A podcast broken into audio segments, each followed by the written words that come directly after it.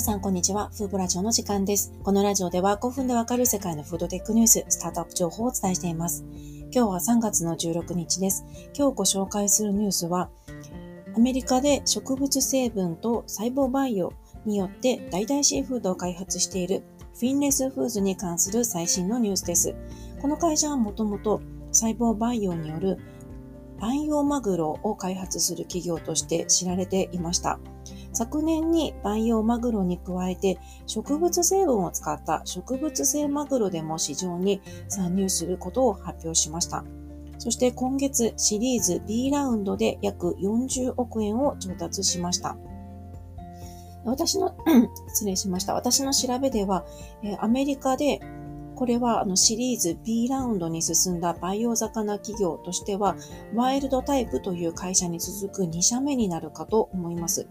一般に投資ラウンドはシードラウンド、シリーズ A ラウンド、シリーズ B ラウンドへと進んでいき、進むほど経営が安定していて収益化ができている一つの目安になるかと思います。そしてスタートアップにとってシードラウンドからシリーズ A に進むのが一つの難関になるかと思いますが、培養魚の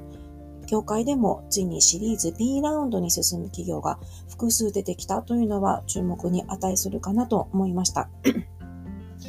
それで日本ではあの割と日本企業とも提携しているアメリカのブルーナルという培養魚企業がありますが、こちらは今シリーズ A ラウンドに進んでいまして、まだ B には進んでおりません。フィンレスフーズ、今回のニュースで取り上げているフィンレスフーズは今回の調達によって、これまでの累計調達額が約55億円になりました。今回のラウンドあの出資に参加した企業には日本のシーフード企業大日がおりまして、これも一つの注目ポイントかなと思います。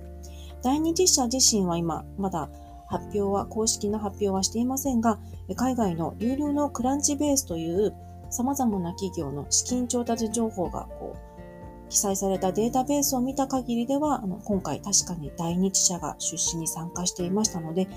こちらのあの会社にもいずれお話を聞いてみたいなと思いました。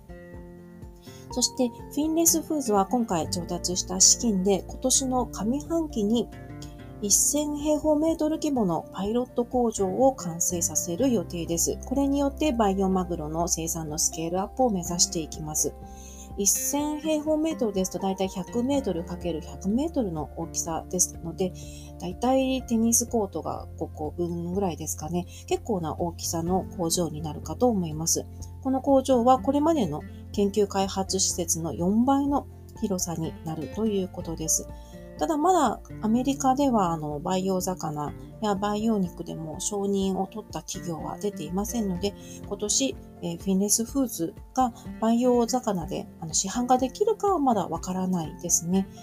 ですが、あの植物性のマグロについては今年の夏を目標に市販化をしていくということです。プレスリリースによりますと、えアメリカ、今年の年内にアメリカ全土で植物性マグロの販売を開始するということです。ですので、まず培養マグロの承認が得られる前に、まず植物ベースのマグロでこう収益を上げて、市場に認知をと、認知してもらい、そしていざ FDA がゴーサインを出したら培養マグロでも市場に入っていくことを目指しているそうですね。で、この植物性のマグロはいろいろな、えー、ファーストフードなどのレストラン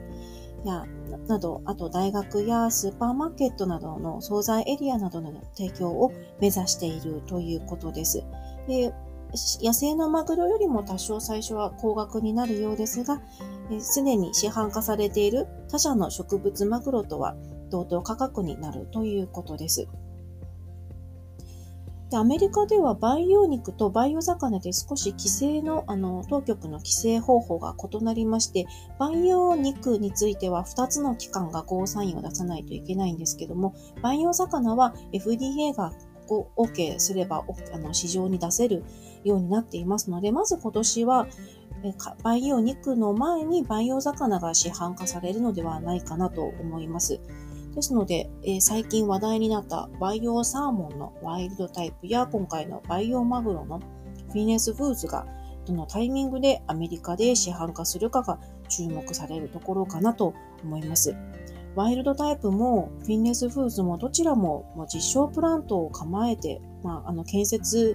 フィンネスフーズは今あの建設中ですけども構えていますのでやはりこの培養肉や培養魚のこのフェーズは確実にあの研究開発フェーズから市販化やこう量産に向かってきていると言えると思いました。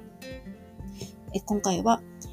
植物由来と細胞培養による代替シーフードを開発するフィンレスフーズに関する最新のニュースをお伝えしました。今回も最後まで聞いていただきありがとうございました。ではまた次回のラジオでお会いしましょう。さようなら。